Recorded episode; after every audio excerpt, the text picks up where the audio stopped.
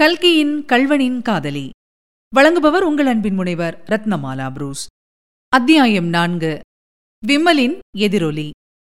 முத்தையன் அபிராமியுடனும் துரதிர்ஷ்டத்துடனும் கூட பிறந்தவன். அவனுடைய தகப்பனாருக்கு பூர்வீகம் பூங்குளந்தான் ஆனால் அவர் இங்கிலீஷ் படித்து உத்தியோக வாழ்க்கையில் ஈடுபட்டவர். ரெவென்யூ இலாக்காவில் தாலுகா ஆபீஸ் குமாஸ்தாவாக ஆரம்பித்து படிப்படியாக மேலேறி டெபுட்டி கலெக்டர் ஆபீஸில் தலைமை குமாஸ்தாவாக வேலை பார்த்துக் கொண்டிருந்த சமயம். யாரும் எதிர்பாராதபடி அவருக்கு மரணம் சம்பவித்தது. அப்போது முத்தையன் ஹைஸ்கூலில் மூன்றாவது பாரத்தில் படித்துக் கொண்டிருந்தான். அபிராமி ஏழு வயது குழந்தை. அவர்களுடைய தாயார் தன் கணவன் இறந்ததும் குழந்தைகளை அழைத்துக் கொண்டு பூங்குளத்துக்கு வந்து சேர்ந்தாள். பூங்குளத்தில் அவர்களுக்கு பிதரார்ஜிதமாக பத்து ஏக்கரா நன்செய் நிலம் இருந்தது. ஆகையால் இந்த சின்ன குடும்பம் சாப்பாட்டுக்கு துணிக்கு கஷ்டப்படாமல் சௌக்கியமாக வாழ்க்கை நடத்தி இருக்கலாம்.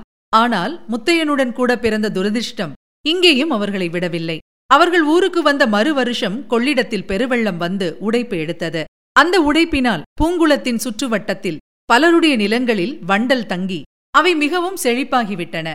வேறு சிலருடைய நிலங்களில் மணல் அடித்து அவை சாகுபடிக்கு லாயக்கற்றுப் போயின. முத்தையனுடைய நிலங்களுக்கு பின் சொன்ன கதிதான் நேர்ந்தது. இரண்டு போகம் சாகுபடியாகி மாவுக்கு இருபது கலம் கண்டு முதலாகிக் கொண்டிருந்த முதல் தரமான அவனுடைய நிலம் முழுவதும் மண்மேடிட்டு போயிற்று.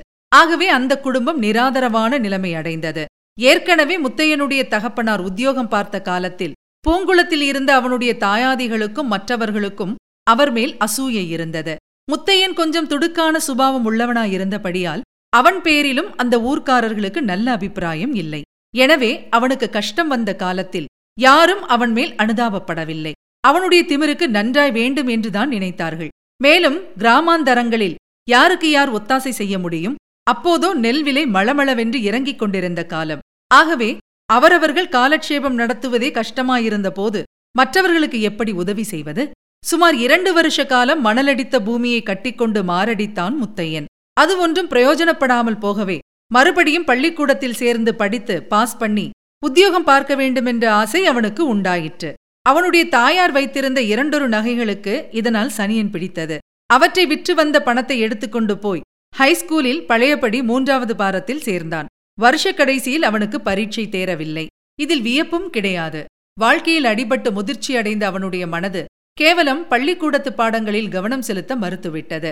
அவ்வருஷம் பள்ளிக்கூடத்தில் படித்தபோது பெரிய மனுஷர்களின் பிள்ளைகள் சிலருடன் அவனுக்கு சிநேகமாகியிருந்தது இதன் பலனாக அவன் மோட்டார் வண்டி விடுவதற்கு கற்றுக்கொண்டிருந்தான் பரீட்சை தேராமற் போகவே அவன் படிப்பை விட்டுவிட்டு ஒரு பெரிய மிராசுதாரரிடம் மோட்டார் டிரைவராக அமர்ந்தான்.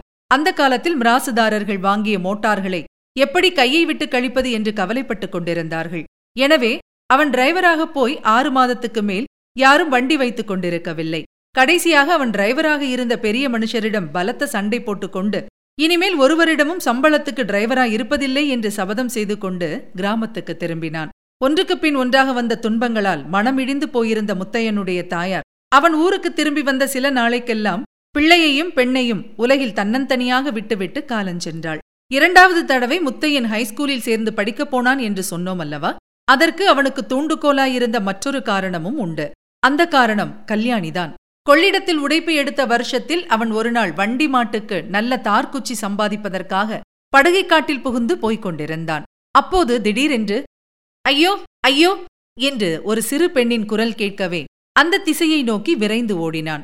முன் அத்தியாயத்தில் நாம் பார்த்த பாழடைந்த கோவிலை அடைந்தான். அங்கே ஆச்சரியத்தையும் திகிலையும் ஒருங்கே அளித்த ஒரு காட்சியை கண்டான்.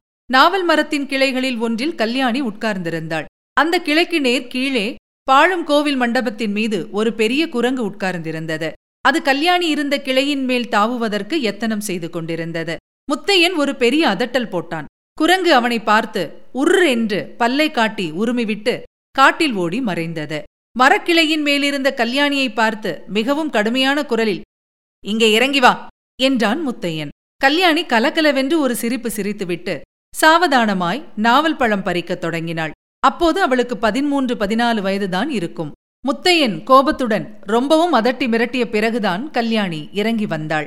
அவன் அவளுடைய மென்மையான காதை பிடித்து லேசாக நிமிண்டிக் கொண்டே இனிமேல் இங்கெல்லாம் வராதே வராதே என்றான். இந்த காடு என்ன உங்கள் பாட்டனர் சுத்தா? இங்கே வராதே என்று சொல்ல நீ யார்? என்றாள் கல்யாணி. அதெல்லாம் சரிப்படாது. இனிமேல் இங்கெல்லாம் வருவதில்லை என்று சொன்னால்தான் விடுவேன் என்று முத்தையன் கூறி காதை நிமிண்டிக் கொண்டே இருந்தான். அடடா ஒரு குரங்கினிடமிருந்து தப்பி இன்னொரு குரங்கினிடம் அல்லவா அகப்பட்டுக் கொண்டேன்?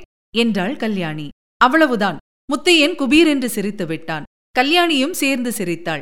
இரண்டு பேருடைய சிரிப்பும் சேர்ந்து அந்த நிசப்தமான காட்டில் எதிரொலி செய்தன. இதற்கு முன்னால் முத்தையன் கல்யாணியை பார்த்ததுண்டு பேசியதும் உண்டு. ஆனால் இன்று அவளுடைய தோற்றத்திலும் பேச்சிலும் அவன் என்னமோ புதுமையைக் கண்டான். அவனுடைய இருதயத்தை பறிகொடுத்தான். நாளுக்கு நாள் அவர்களுடைய சிநேகம் வளர்ந்து வந்தது. கல்யாணியை கல்யாணம் செய்து கொண்டாலன்றி வாழ்க்கையில் தனக்கு நிம்மதியிராது என்பதை அவன் உணர்ந்தான். ஆனால் அவள் சொத்துக்காரி தானோ ஒன்றுமில்லாதவன்.